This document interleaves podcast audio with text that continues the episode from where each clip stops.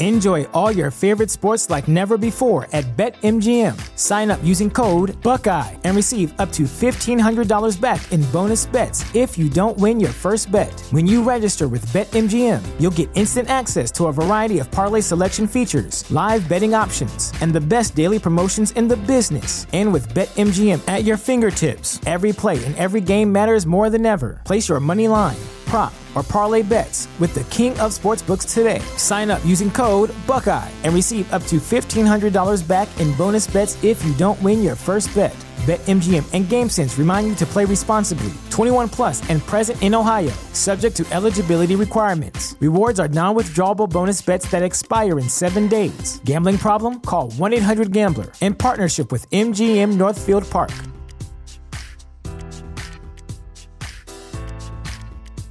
At Parker, our purpose is simple. We want to make the world a better place by working more efficiently, by using more sustainable practices, by developing better technologies. We keep moving forward. With each new idea, innovation, and partnership, we're one step closer to fulfilling our purpose every single day. To find out more, visit parker.com/purpose. Parker, engineering your success.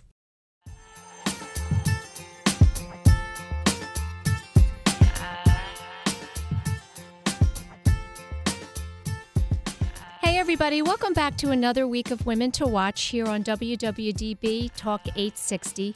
My name is Sue Rocco, and I'm thrilled to be here every week with some wonderful women in the Philadelphia area and across the country as well who are doing some wonderful things and are happy to come in and share their stories with us.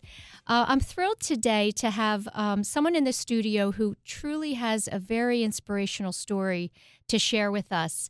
And her name is Nikki Johnson Huston. And Nikki is an attorney and owner of the law office of Nikki Johnson Huston. Welcome to the studio, Nikki. Thank you for having me.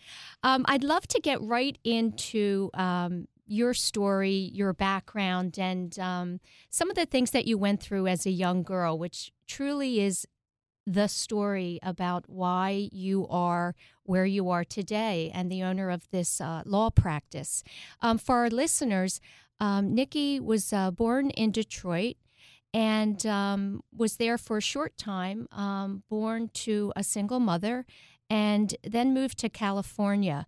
And um, talk a little bit about those years and, and what happened uh, back then.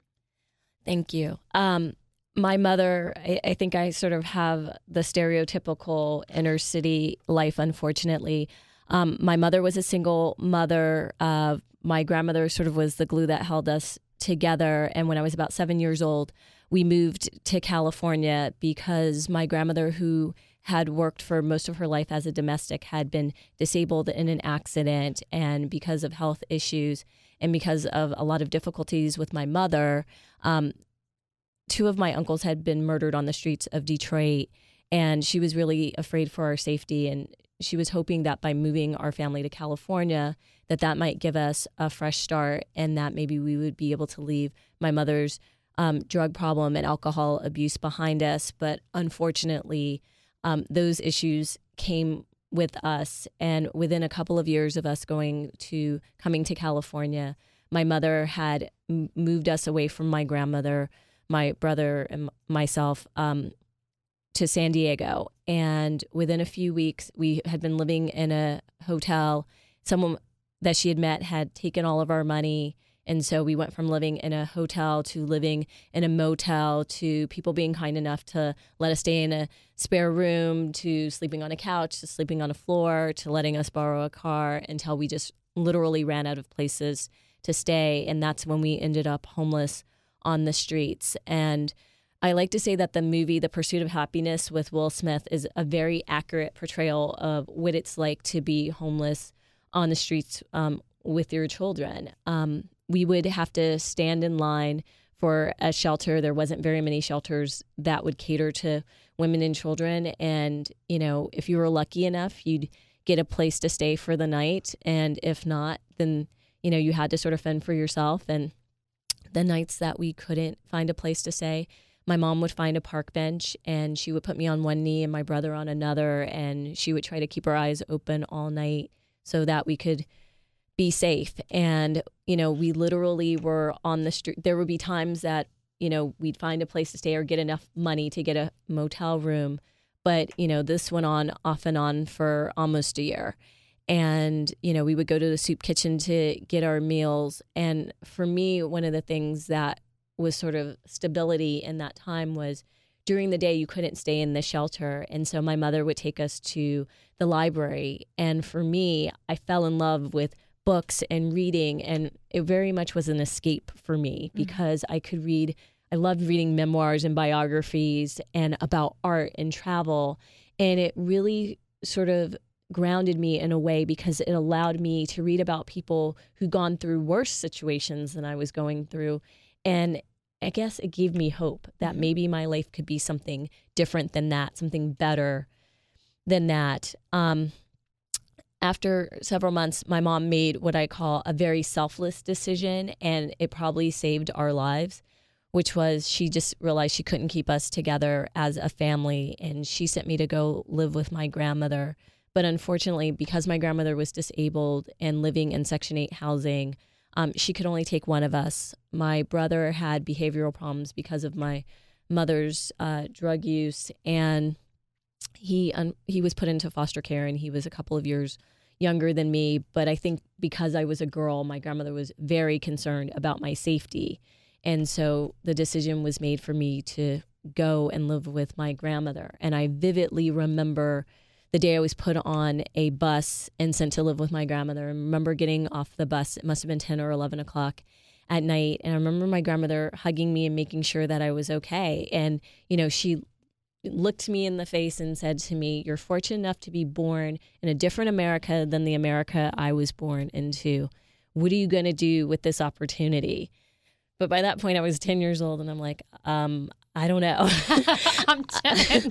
but I don't know, I'm 10. But, you know, in that moment, it made me really think about who I wanted to be. And I said, you know what? I want to be a lawyer. I said, I want to be a lawyer and I want to have lots of shoes.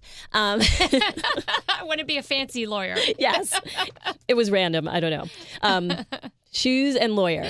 Um, and luckily, I have lots of shoes and I have been fortunate enough to live my dream of you know being a lawyer but it hasn't been an easy journey for me and i needed a lot of support i like to tell the story that when i came to live with my grandmother um, she was living in section 8 housing which is government housing and it was for senior citizens so um, your grandchildren weren't supposed to come and live with you they could come and stay with you for a week or two at a time but other than that was against the rules and so all of the other ladies in the complex would pretend that I was their granddaughter if anybody asked. Oh. But what was funny about it is because it was California, it was very diverse. So, literally, one week I would have an Asian grandmother. So, I called myself Nikki Wong, which was my favorite. I'm pretty sure that wasn't even the woman's name, but you know, when you're 10 years old. So, I was Nikki Wong, I was Nikki Lopez, I was Nikki Garcia. Oh and like these little old ladies dared, you know, like the landlord to say that I wasn't their grand. Right. They swore. Yes. yes. You know, I was like, I'm Nikki Wong. And she's like, doesn't she look just like me? Um, probably not. But that was quite an adventure. It was. But, you know, it showed me the kindness of people because, you know, my grandmother maybe wouldn't have been able to keep her housing or she wouldn't have been able to keep me if people, you know, didn't bend the rules a little bit. Right. And, you know it was it was for my protection and i think that that really taught me an important lesson that it really does sort of take this larger community to raise a child and to help and that you know it's not necessarily the big things that you do for people but it's the little things mm-hmm. that are done for people and i have to say growing up as a child in those experiences it was very difficult for me. I, I, think it took away my sense of stability. Mm-hmm. Um, but that love that people showed me, that caring that people showed me, that belief that maybe I could do something better with my life um, really grounded me and really made it possible for me to achieve later on. I think, you know, once I went to live with my grandmother, that gave me a much more normal sort of set of circumstances you know, I was raised on welfare and food stamps and, you know, government cheese. And you know, I had to get my health care through the government. So it certainly wasn't palatial by any stretch of the imagination, but it was stability. And I think very much for me, that is why I've taken an activist role at this point in terms of being a spokesperson uh, about some of these issues that we're talking about now. Because, you know, as a child, I had to depend on the social safety net as a way to help me to achieve my dreams. I certainly you know, think I'm a smart person, think that I worked really hard, and I was fortunate enough to have my grandmother. But given the set of circumstances that I was born into, I also needed, you know, resources mm-hmm. to be able sort of to achieve my dreams. I needed, you know, student loans to be able to go to college and to graduate from law school. Right. And so, you know, it's a combination of those things that help to, you know, help people um, find success right. in their lives. Right. And, and, and you ended up there just by circumstance. Certainly, you know, if you're a child, you're not choosing that. No. And, you know, I certainly and I think my mother at this point in her life would say that, you know, a lot of the circumstances that we ended up in were because of a lot of bad choices that she made, but she still wanted good things for her children. I think she got to a place where she was really stuck and couldn't get out of her own way. And she was dealing with a lot of addictions. But, you know, I wasn't in poverty because of anything that I had done. And I think sort of we as a country have decided that we want to invest in our in our young people. And that's really the way I think of the social safety net is an investment. Mm-hmm. Now, can I ask where are your mother and brother today? Um, my mother is married. She actually married my stepdad, who she met as a he was a volunteer at the soup kitchen at the San Diego Rescue Mission, where we would get our meals. And she's actually been married for about 25 years. Um, so he helped her kick her drug addiction, but you know she dealt with alcohol, you know, for a very very long time. But she's doing a, a lot better.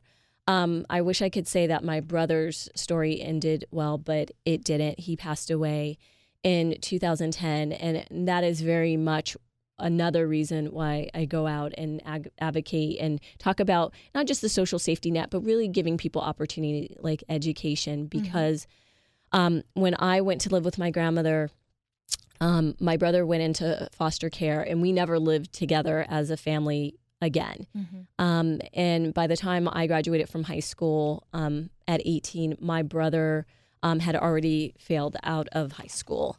And so when I came to Philadelphia to St. Joe's, uh, we lost contact, and I didn't know where he was for almost 11 years. And in that time frame, I actually he found me on the internet my last semester of law school. And you know, on the surface, things had seemed okay. Um, turned out he was working on the set of the television show Frasier. Catholic Charities had found him a job moving scenery there, and I I went to visit him on the set of the show, which was in its last couple of episodes.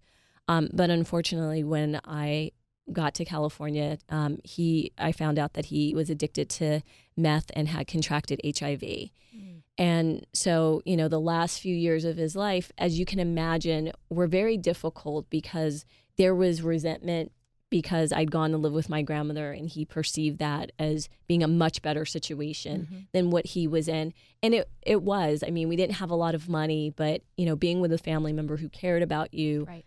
um, and not having to worry about your safety is certainly an advantage. Mm-hmm. And you know, it was very hard for our relationship and you know, I tried to get him to go back to college and I tried to get him to you know, into rehab, but he just wasn't in that place. And, you know, it really put a wedge between us. And unfortunately, he took his life in 2010. Oh, I'm so sorry.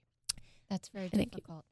Um, one of the questions I have for you, when you mentioned going back, how wonderful that your mom would take you to the library during the day. And I'm assuming you were not in school at that time. And how did you learn to read? And and at that level?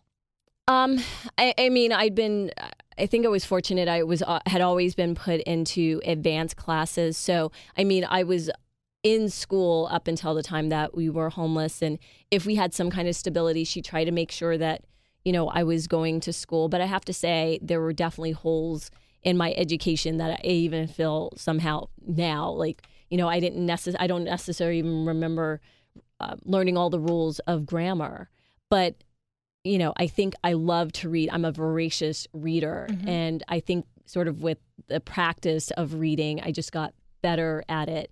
Um, and I had the ability to be able to comprehend on a very high level. So even when I went to go live with my grandmother after being homeless on the streets, they put me in the gifted program. Okay. So you had a natural. You had the aptitude. It was there. I had a natural aptitude, and I think that it helped me to sort of deal with some of the holes in my education. But I can't say that I was completely untouched by it mm-hmm. because when I went to when I got a scholarship to come to Philadelphia to St. Joe's, I actually failed out after my first year, and so you know it was a com. It's not that I don't believe that I got a good education because I did. I got. I, I think I had a very good, excellent public school education. But I have to say that coming to Philadelphia, leaving my grandmother, and being in a new environment with people who had not necessarily had some of the same experiences was very difficult for me.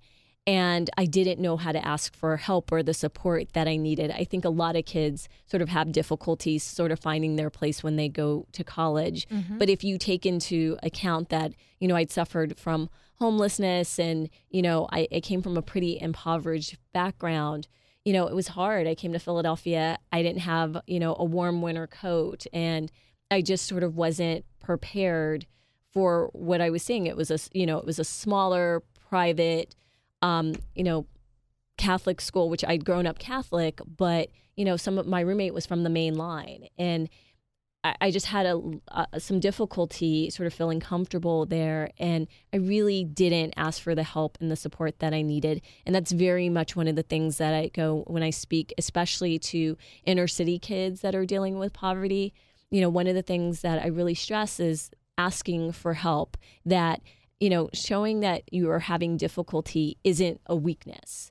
You know, the not asking for help and bettering yourself, that's where the weakness lies. Exactly. And and I'm sure you you were comparing yourself. You found yourself comparing yourself and then not, you know, losing that belief in yourself that you had. I did. I really very much felt like I was a failure and that everyone could see it and that I didn't belong there. And it wasn't because of anything that anybody was doing or saying, but it sort of was the internal monologue that I had going on inside of my head. And, you know, I think it took me a long time to feel, probably well into my 20s, to really feel comfortable about the experiences that had happened um, to me in my life. I mean, if someone had told me that in my 30s that I would be traveling around the country, sort of talking about policy and very much sharing my personal story of being homeless and growing up in poverty, I would have said you were crazy because I just didn't feel comfortable with that. I, I felt like I spent a lot of my childhood trying to overcome that. Mm-hmm. And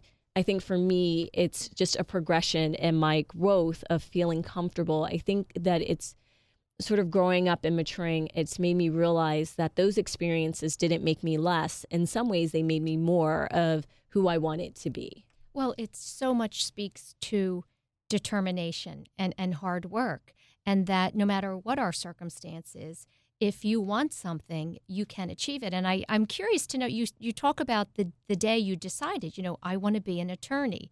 Where do you think that came from? And especially at a young age, um, what did you know of um, it, about attorneys and lawyers and, and law? I honestly, I didn't know very much about attorneys. Any interaction that my family had had with the law was not Right. It was on the- right, It was the not- other side. On the other side, wasn't Right. positive. I, you know, I I knew about criminal attorneys from watching it on TV, and I used to love watching Matlock and old Perry Mason episodes with my with my grandmother. So that literally was what I knew about law. But I have to say that, you know, I turned on the TV one day and there was the Cosby show and there was Claire Huxtable, this African American woman lawyer who looked like me, who was a lawyer. And you want to know a funny story? In 2008, I got a call from Temple and said, Hey, Bill Cosby's coming. And he had somebody who was going to be speaking with him who was really important. And the person couldn't speak. And they said, Would you like to come and participate? And I said, I'd love to. And so, you know, I was talking to a group of teachers and he was there and, and we sort of were co hosting this town hall. And I said to him, I'm like, one of the reasons I'm a lawyer is because um, of the Cosby Show and watching Claire Huxtable. And he looked at me and he said, You're the real life Claire Huxtable now. I'm like, Oh my gosh, I could die happy. Bill uh, Cosby said I'm Claire Huxtable. I love that. Um, we're actually going to take a quick break and we will be back with Nikki Johnson Huston.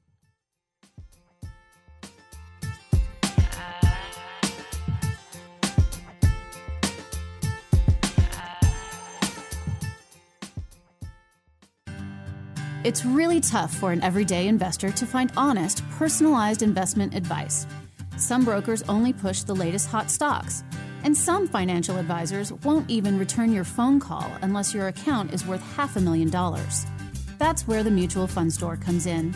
It's where you talk with your local advisor, someone you can meet with face to face, not somebody wearing a headset a thousand miles away. And your mutual fund store advisor will work with you to design an investment plan to help you get where you want to be. From day one, our advisors track your funds to make sure they're still right for you. Not everyone in the investment business can say that. The client comes first at the mutual fund store with custom investment plans to fit your goals, not ours. To learn more, visit mutualfundstore.com or call the Mutual Fund Store now in East Norriton and Cherry Hill, 877 239 8330. That's 877 239 8330. The Women's Professional Network of Villanova University sponsors and supports programming for all Villanova women in order to encourage professional growth and development. The purpose is to connect women from all five colleges to educate and ignite change. They are thrilled to have this organization to foster creative collaboration with women across all industries. For more information or to offer ideas and suggestions, please contact them at wpn at villanova.edu or visit their website at villanova.edu slash WPN. Go Nova! Are you looking for assistance with your IT demands? Would you like to know that the people you hire have your best interest at heart? InSource is one of the region's most distinguished and fastest growing technology firms in the Philadelphia area. Their only concern is to deliver your business long term success to avoid reacting to daily crisis. Recognized as a top employer of IT consultants, they thrive on helping their clients exceed expectations. InSource delivers reliable and effective solutions to the technology needs of both small and large businesses as well as nonprofits and does so with the goals of your business in mind. With over a decade of recognized success, InSource provides its clients with both IT staffing needs as well as putting highly qualified project teams together. InSource is also a partner of ServiceNow, the fastest growing software company in the country. Contact InSource today at 610 592 0800 or visit their website at insourcenow.com to find the quality help you need.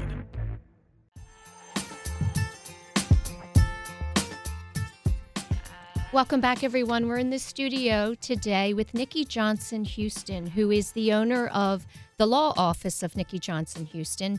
And we're talking all about Nikki's story, her backstory, which was um, a, a, difficult one, and, and what she was able to overcome um, to get to where she is today. Um, I'd like to go back and talk about how you received that scholarship to St. Joe's University. And at the time, you were in San Diego still? I was. Okay. Um, I was going to Crawford High School. Um, you know, one of the things I'm so thankful for my grandmother about was she always pushed education. And once I went to live with her, there was never any question that I was going to go to college. We weren't sure how we were going to pay for it, but that was always the expectation that was set for me. Mm-hmm. Um, so when my senior year came, you know, I had uh, very good grades, and um, I actually went to a college fair. So they bring in all of these different colleges from around the country, and you have access to them, and they have access to you. And I came across um, St. Joseph's University. And like I said, I grew up Catholic. I'm third generation Catholic. My grandmother went to Mass almost every day. And so for me, uh, St. Joe's just really spoke to me. It was a it was a smaller environment, which I thought that I would do well in. Mm-hmm. It was in a big city. Um, it was on the East Coast, and I think for me, I wanted to go somewhere where I could have a fresh start, mm-hmm. where I wasn't where I hadn't just been this girl who'd been homeless, that I could come somewhere as an adult and sort of make my own way in the world. That was very um, that was very important to me. Um, and my grandmother liked that. It had, you know, Catholic values, and right. she felt that she thought I, you'd be safe and in the right place. Yeah, so it sort of met um, all of our needs, and you know, St. Joe's was great. They gave me a good amount of scholarship money and um, grants but one of the difficulties were were we weren't really prepared for you know the additional costs that go along with you know going to school across the country. So you know books and just having winter clothes and those things that I didn't necessarily need growing up in you know San Diego with 300 right. days of sunshine. Right.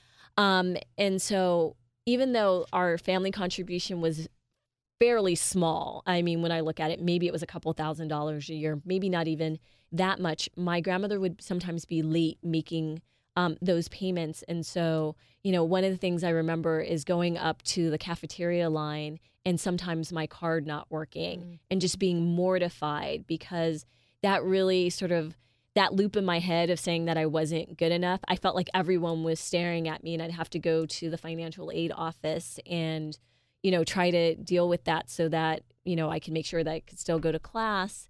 And again, I think part of it was we just weren't really educated about the process. We spent a lot of time trying to make sure, you know, that I went to college, but we weren't aware of sort of all of the issues that go along with it. And so that's why it was very important for me once I was out practicing that I started a, a mentoring program for kids from the inner city who wanted to go to law school. And one of the things that was important is we put on a, a panel every year for high school students about how to become a lawyer and talk about all of these issues about financial aid, about scholarships, um, so that it's not just getting someone to college, but getting them through college. Right. Right. Um, after you know, I had difficulties. I wasn't making the right choices. I wasn't going to class the way that I should have. I was very sort of overwhelmed. So after my first semester, I was put on academic probation, and I think they were hoping that what that was going to do for me is that I was going to really realize that I was in some trouble and I was going to, you know, really pick it up and get into high gear. And sort of the opposite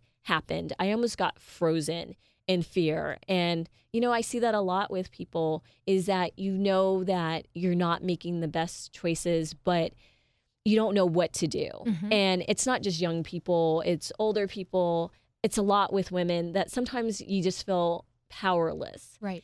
And so that's really sort of where I I was. And again, I didn't, you know, I didn't ask for help. And I think where some of that came from is the way I grew up is I was taught that what happened in your house stayed in your house. And part of it was because if you told people what was going on on the outside, you know, the fear was that I would be taken away or put into foster care. And so those bad habits that I learned really did follow me into adulthood. Pretending everything is, is okay. Pretending everything's okay. And a lot of people do that. Mm-hmm. I mean, I had very specific reasons why I did it, but it doesn't really matter what your reasons are, but it doesn't help move you forward. And so after that first year, you know, I, I was uh, academically dismissed and you know, I got a job as a live in nanny on the main line. And actually, for me, it was one of the best things that ever happened to me because once I left college, I really realized that it was a place that I wanted to be. Mm-hmm. And for me to get to where I wanted to be and have the opportunities in life, that I needed to get educated. And so, you know, I answered uh, an ad on the uh, mainline times. The first family that I was with didn't, it didn't work out you know, I wouldn't say anything disparaging about it, but, you know, it just wasn't the right situation for me. And, you know, they basically kicked me out. And I was fortunate enough to have met someone who helped me and put me in a hotel and helped me find a job with the the Bursoff family, who I've talked a lot about um, in public who were a family of lawyers. The father was a law professor at Villanova, and their mother was the head of the ACLU in Pennsylvania. So it ended up being the perfect place that for me. That was meant to be. It was meant to be for yes. someone who wanted to be a lawyer. And, you know, they were fantastic. They took me in and basically made me um, their own. I worked for them you know, about 7 30, 8 o'clock in the morning till about 6 o'clock at night and you know they convinced me to go back to school and you know i have to say st joe's really stepped up and was so kind and gracious to me and they sent me an application to go to their um, university college which is their night school program okay so i did lose my scholarship and i did have to start all over again but they gave me a second chance. Mm-hmm. And so um, the Bursoffs made sure that I was that they were home every single night by six o'clock. And I can tell you, as a lawyer, that is such that's such a hardship to commit and very many there's not very many people who would make sure that they were home every night so that their nanny could go to college. That's wonderful. but they but they did and you know that was 19 years ago which not to date myself um and i was 19 years old then and they have been in my life ever since. I mean ben was three years old um when i came and was it just the one child? it was the one child Okay. um, I couldn't even cook. I mean, it was terrible. I didn't know how to. I didn't know how to make macaroni and cheese. Like I made it with water instead of milk, and you know what? We just muddled through. Right. But you know, I worked for them for a couple of years, and they were just fantastic um, people. And again, it's an example of people helping me in my life. But one of the important lessons I learned is asking for help, but also being in a place where you can accept the help that people are giving you. Mhm. Because sometimes we're just not in a place we don't want to admit that we need help, and sometimes we won't accept the help. Right. Right. You know, so they were clearly mentors for you in your life. Absolutely, and they and they continue to be. And Deborah worries about me like a mother hen still, making sure that I'm okay. But you know, I got to pick them as my family. You Right. don't necessarily get to pick the family that you were born into, but I got to pick them as my family. And you know, they were very important to me. Especially my grandmother died when I was a junior. Um, at St. Joe's. And so that was a very difficult time, as you can Mhm. imagine, because she was with me my entire life. And you know, for the first time, even when I'd been homeless, I knew my grandmother was out there. And for the first time, I felt almost like an orphan because that was the person who loved me unconditionally, no matter what I did. Right. And so I was very, family. That Yes. was your real, you know, your family. and I was really lost um, without her. And so Mhm. the Bursoffs really continue to play this very important role in my life. And, you know, when Ben graduated from college this um, past spring, you know, I was there with his parents cheering him on because, you know, he's like my little brother. Right. And now he's interning with my husband. So it really is sort of a full circle and that's moment. family. That's and family. and and that's family and you know they were also a jewish family so we came from different cultures Mhm. um, but because of that relationship i was one of the um, co-founding members along with the ajc of an african american jewish woman dialogue group and we meet every few weeks and we really just connect as women uh, really about what we have in common Mhm. and it really is just to sort of reconnect these two communities because the Jewish community absolutely played a huge role um, in the civil rights movement. And we just really wanted to reconnect those two communities and as people. right. So let's talk about the years at Temple and, and law school and, Yes. and how you came to decide the, the uh, branch of law that you wanted to study. How did that come about?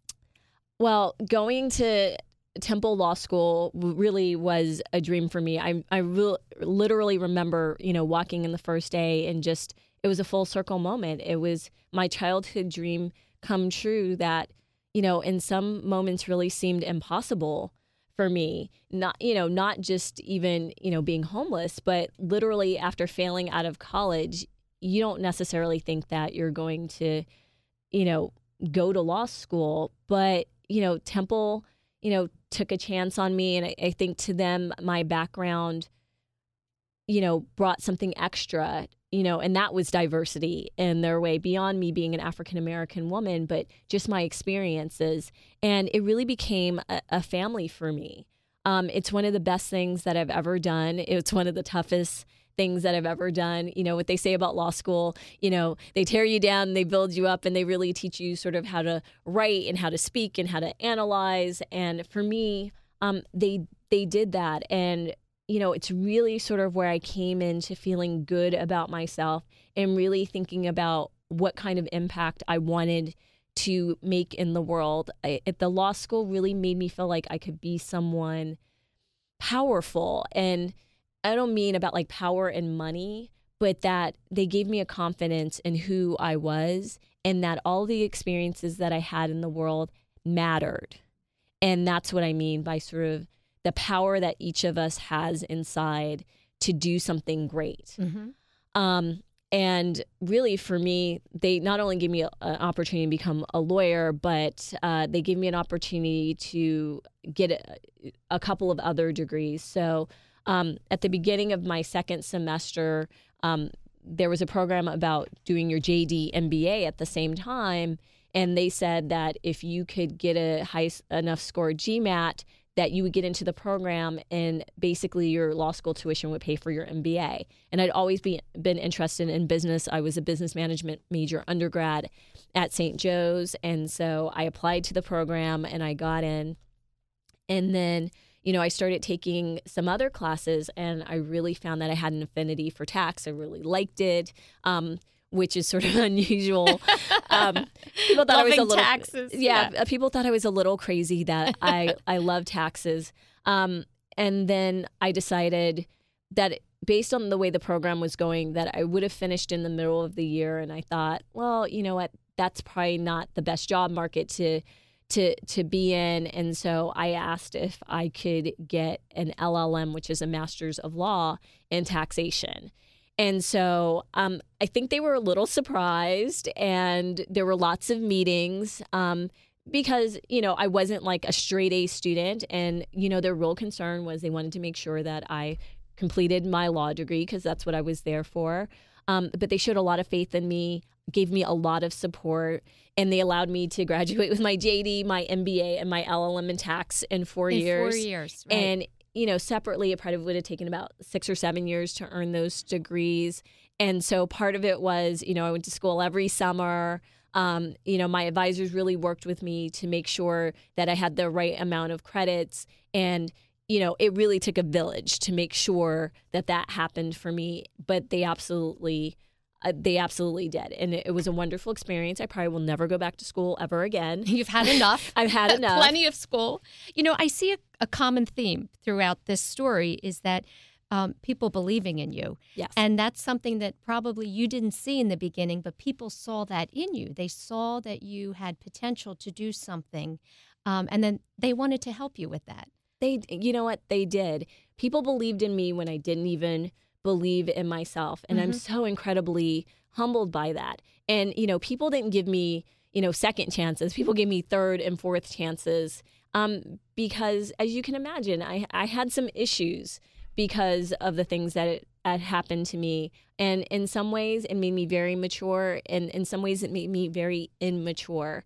And, you know, I admit that in some ways, I was entitled. And I know people sort of think that sounds strange as somebody who grew up the way that I did, but you know, I sometimes had a chip on my shoulder because of all of the things that had happened to me. And I felt like, you know, why is this happening to me? I'm trying to be a decent person. I'll do whatever it takes to get to where I want. But as I grew up, what I realized is that, you know, the only thing I was entitled to is an opportunity. That's all anybody in this world is entitled to. And you know what? I ended up getting more than my share of opportunities because I blew some of the opportunities that I got. But I think sort of I had to look myself in the mirror and say, what kind of person do I want to be? And to forgive myself for some of the mistakes and the boneheaded decisions that I'd made. And that's a huge I think a huge value is that we have to get out of our own way, but we have to forgive ourselves and to say, going forward, what kind of person do I want to be? What kind of woman do I want to be? And that very much goes back to the values that I was raised with by my grandmother because my grandmother used to tell me that there was no shame in being poor, but being poor of character, and that you know, I wasn't going to be judged by my own success, but by the success that I helped other people to find.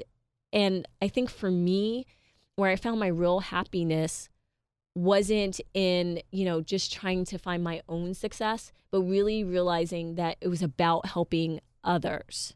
Right, right. You know, that's exactly it. Because when you allow yourself to, to believe in your abilities, that's going to allow you to help other people. And that's what I think sometimes pushes people over that, you know, um, the, uh, what's the word I'm looking for? You know, the, the thing that's holding them back is not believing in themselves. And Absolutely. when you when you know that if you come to that, it'll be allowing you to help other people. That's a good motivation. So we're going to take one last quick break, and we'll be back with Nikki Johnson Huston.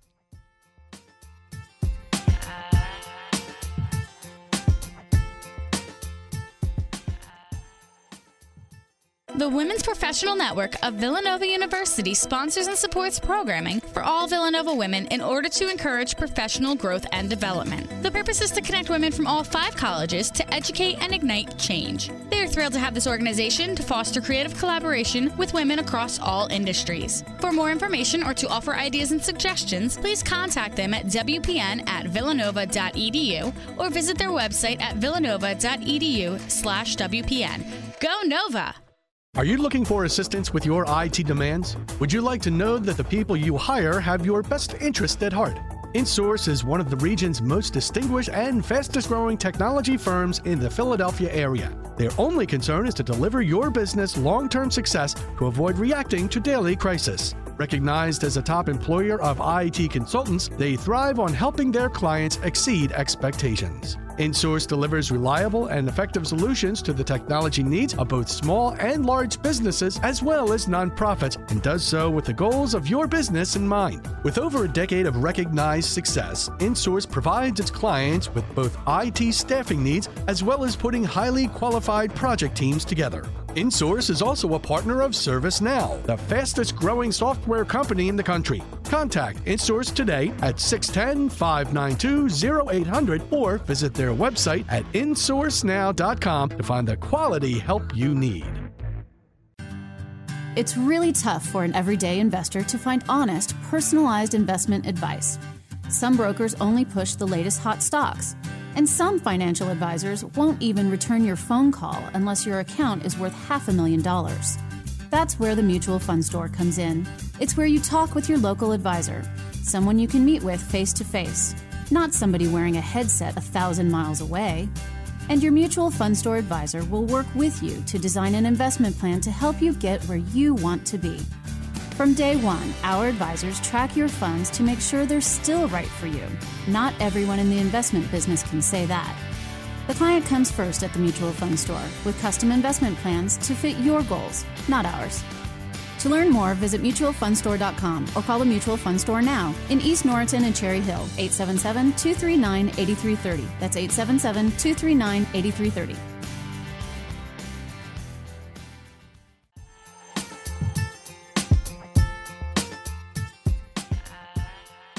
Welcome back, everyone. We're in the studio today with Nikki Johnson Huston, who is the owner of the law office of Nikki Johnson Huston.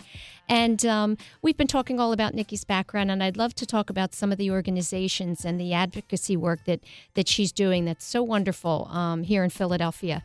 So let's start with um, I know that you're involved with Project Home, and uh, tell me how you came to be involved with that. Um, I was. Uh I was featured in an article uh, from the Huffington Post, and they reached out to me and said, you know, we thought your story was really great. This is the organization that um, provides long term housing for, you know, homeless people, especially women and children. You know, would you be interested in working with us? Well, absolutely given especially given my own personal background because they're able to keep families together in a way that I wasn't able to stay with my mother and my brother. And so that absolutely spoke to me and to my values. And everybody knows Sister Mary Scullion who is amazing and a force of nature. And, you know, it really isn't about solving people's short term problems. They're really looking at the long term problems of ending generational poverty so that people can really take care of themselves. So, you know, it's providing, you know, scholarships to those kids so that they can go to college and find their place in the world the way that I was um, able to. Um, in addition to working with Project Home, I'm also on the board of governors of the Philadelphia Bar Association. And through my work with the Bar Association, um, I'd been co chair of the Women in the Profession Committee. And prior to that, I was um, co chair of the Women in the Profession Public Service Task Force. And through my job there, we started a mentoring program for inner city kids who were interested in going to law school. We participate in Temple Law School's mock trial competition.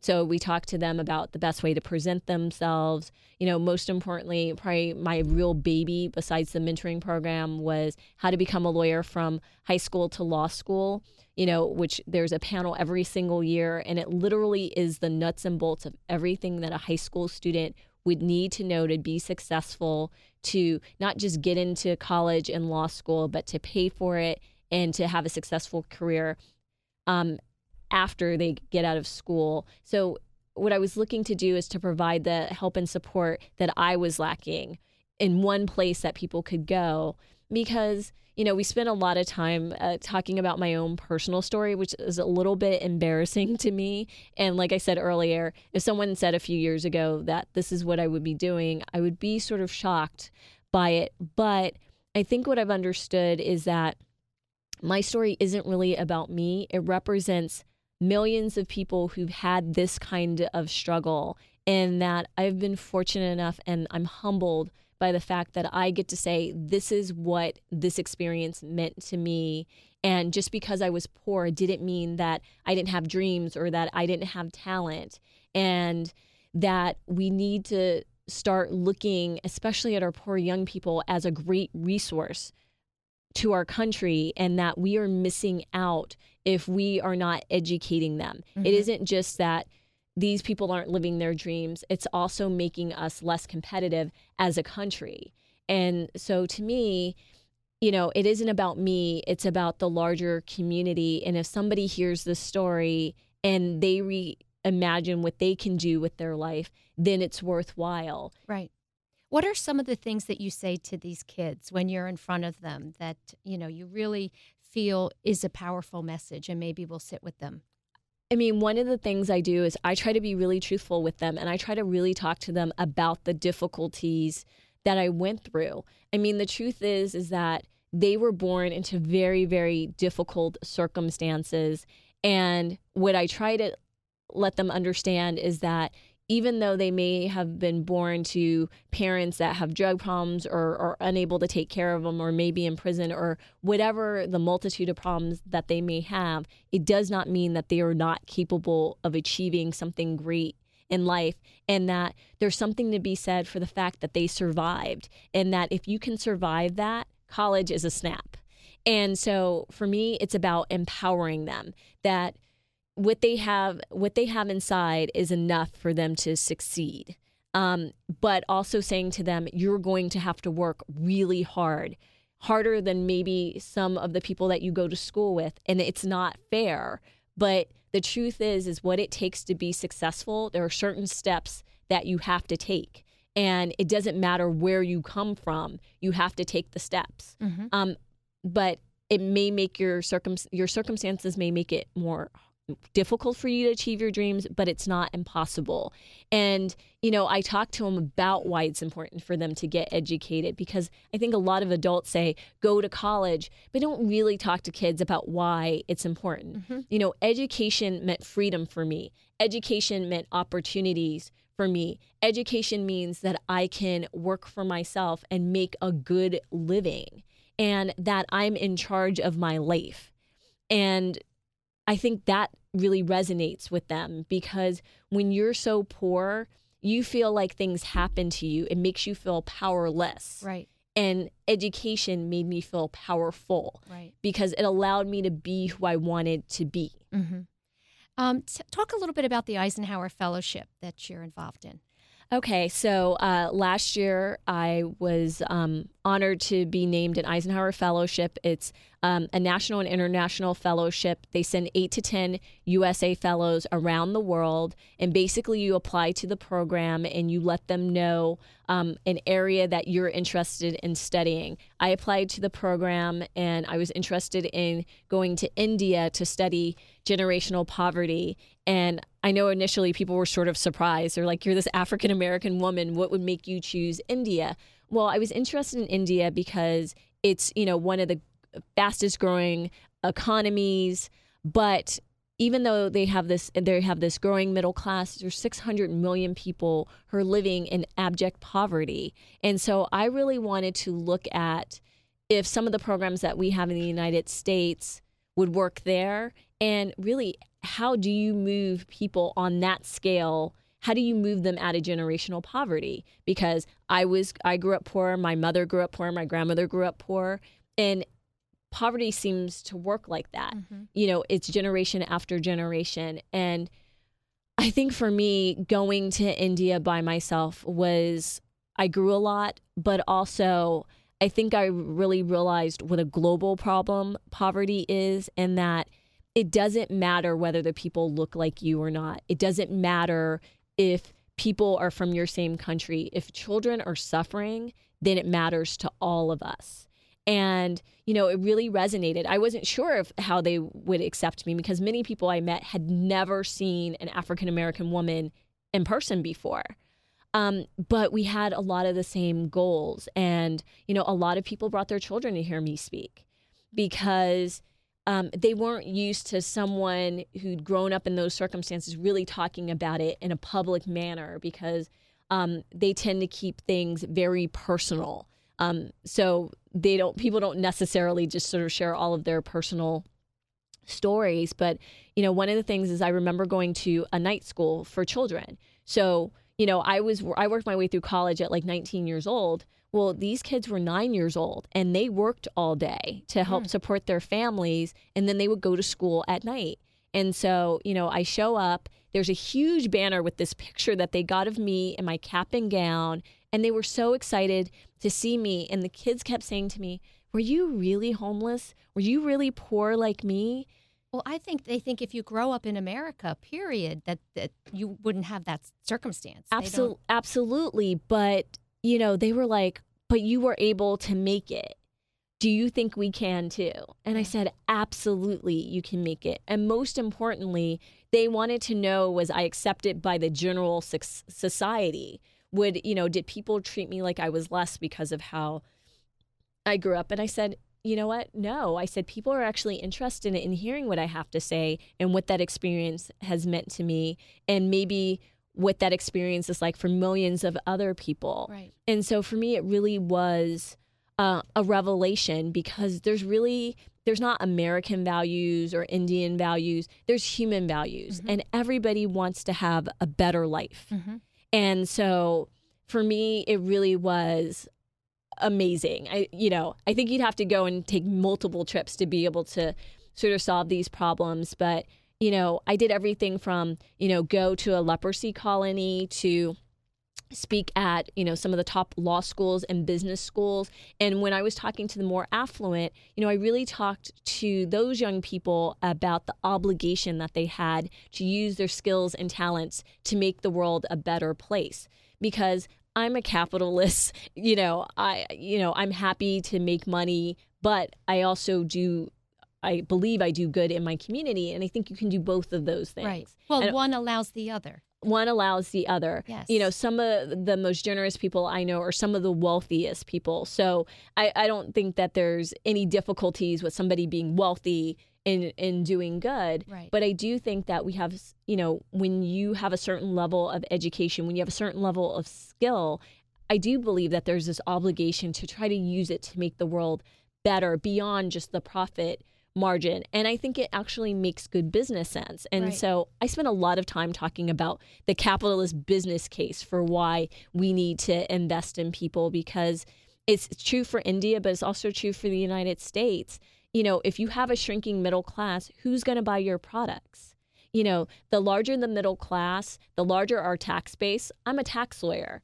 You know, I want more people who have businesses in Philadelphia. Mm-hmm. You know, I want them to do well because that means my business is going to do well. Mm-hmm. So to me, it's a worthwhile investment. And we can't be competitive as a country when we have 50 million people who are living in hunger who need food stamps because that means that somehow our system is broken. Right. Right. Well, you know, for the listeners, we should probably talk a little bit about your practice and, and the services that you offer and how, how you might be able to help them. Yes. So my law office is the law office of Nikki Johnson Huston, but my website is phillytaxdiva.com. So I decided if you're going to practice tax, you have to make it a little bit fun.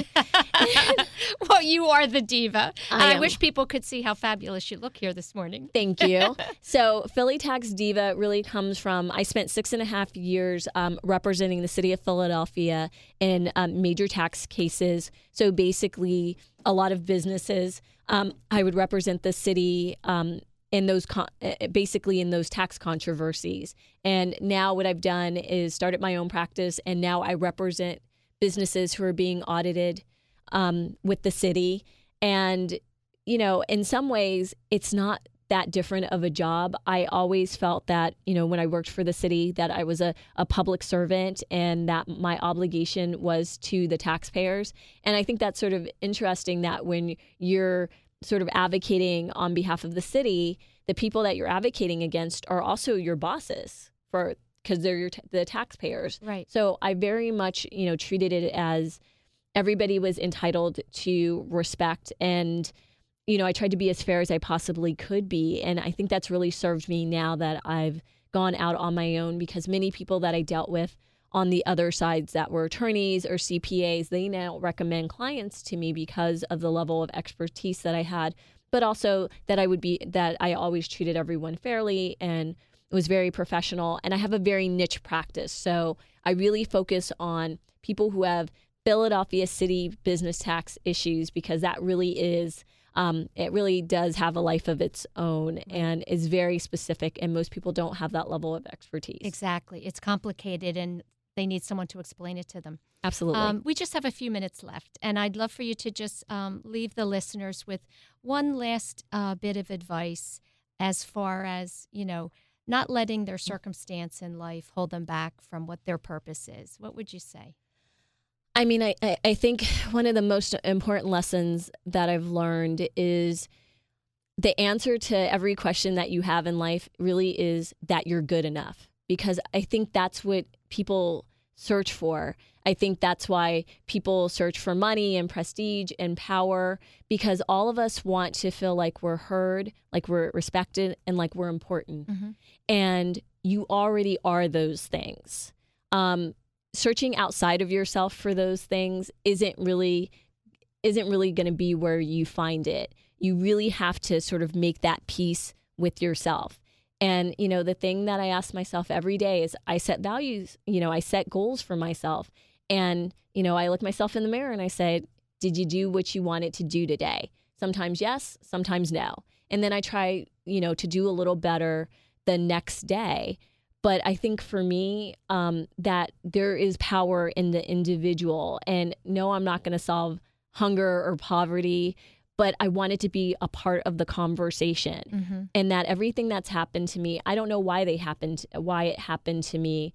And I couldn't, you know, I didn't have any control of those things happening to me, but I did have control over how I decided to deal with those things. Right. And I decided to turn them not only into a personal lesson for me, but maybe something that could be useful to other people. And, you know, I went into doing advocacy with the idea that I wasn't going to change the world, but if I changed one person's life, then that was enough for me because maybe that person would change the world. Mm-hmm. You know, we hear that all the time. It's so true. None of us singly can make a difference on a worldwide scale. But I read something yesterday that I thought was wonderful. It said that every day is a new day with no mistakes. I like that. Right? Isn't that great? So it, it's really one more opportunity to try to do better again. So anyway, I, I'm so happy that you came in and shared your story with us, Nikki. I, I appreciate it so much. Thank you so much. And uh, I wish you the best of luck with your new practice. I'm sure you're going to be fine. Thank you so much. Thanks everyone for tuning in to this week of Women to Watch here on WWDB Talk 860. My name is Sue Rocco. And if you have any questions for me or any of my guests, feel free to call me at 215 313 5561. Have a great week.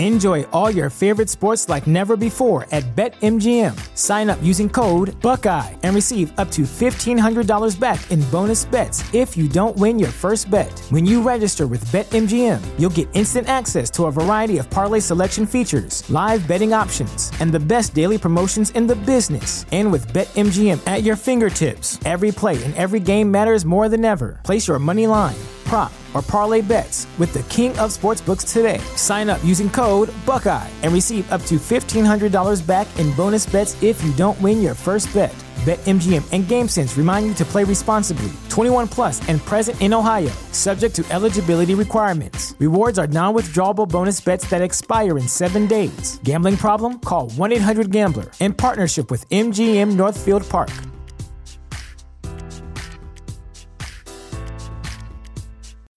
When you need mealtime inspiration, it's worth shopping Kroger, where you'll find over 30,000 mouthwatering choices that excite your inner foodie. And no matter what tasty choice you make, you'll enjoy our everyday low prices, plus extra ways to save, like digital coupons worth over $600 each week. You can also save up to $1 off per gallon at the pump with fuel points. More savings and more inspiring flavors make shopping Kroger worth it every time. Kroger, fresh for everyone. Fuel restrictions apply.